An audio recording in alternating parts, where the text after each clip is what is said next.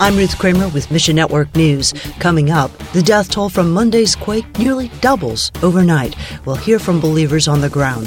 Then later, church leaders risk it all in Nigeria. But all of today's stories include hope.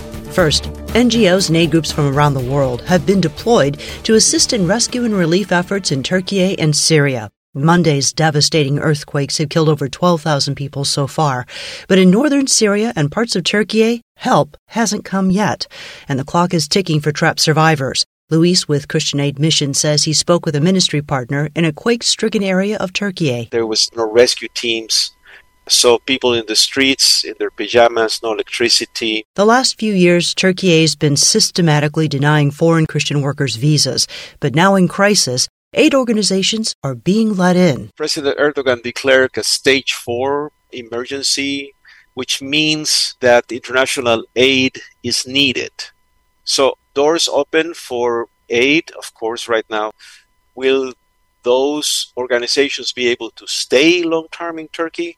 I don't know. Christian Aid Mission doesn't send teams into Turkey or Syria, but they do financially support indigenous ministries. And it's up to these local Christians to be the hands and feet of Jesus. Find your place in this story at missionnews.org and, of course, pray. Specific prayers, of course, is protection.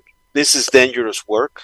I mean, some of the videos they have sent me is buildings falling down. They're witnessing that. Staying in the Middle East, Monday's earthquake was so big that 300 miles south of the epicenter, we had that tremendous scare here in Lebanon. Heart for Lebanon co founder Camille Melki says, We felt around a, a 4.8 to 5.0 earthquake uh, here in the Bekaa. Thankfully, no damages compared to the tremendous damages in Syria and Turkey, but definitely it was a scary evening. Though relatively short, the tremors triggered traumatic reactions. People in Beirut had flashbacks of the 2020 port explosion. We heard of a lot of people who fainted out of fear. Many people in Beirut went out and started pointing to safe places to run to. And a lot of people stayed in their cars in open, uh, large parking lots because of fear. Praise God for sparing Lebanon from earthquake damage. Pray for the search and rescue efforts in Turkey and Syria.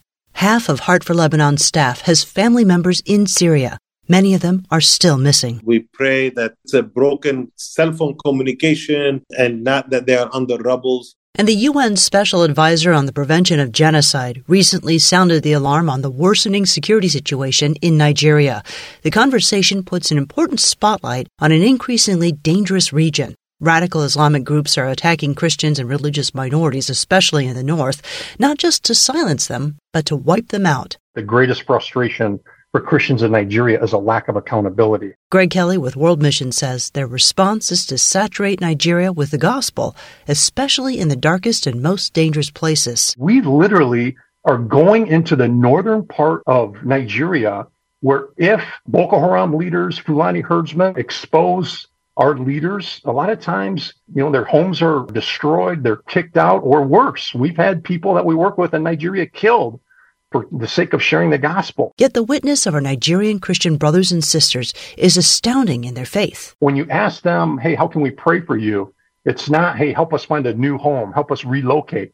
They say, pray that we would have courage and boldness to go into these dark places and share the gospel with, yes, even our enemy. That is the secret to Nigeria. We have to get the gospel into northern Nigeria. So that's how you can pray. Go ahead and find your place in the story at missionnews.org. Thanks for listening to Mission Network News, a service of One Way Ministries. We're listener supported by people just like you. So by giving to Mission Network News, you enable us to keep the stories of God's kingdom coming. So join us here on Facebook, Twitter, or Instagram. You can also find us on Alexa, iTunes, or TWR360. Look for links at missionnews.org. That's missionnews.org. I'm Ruth Kramer.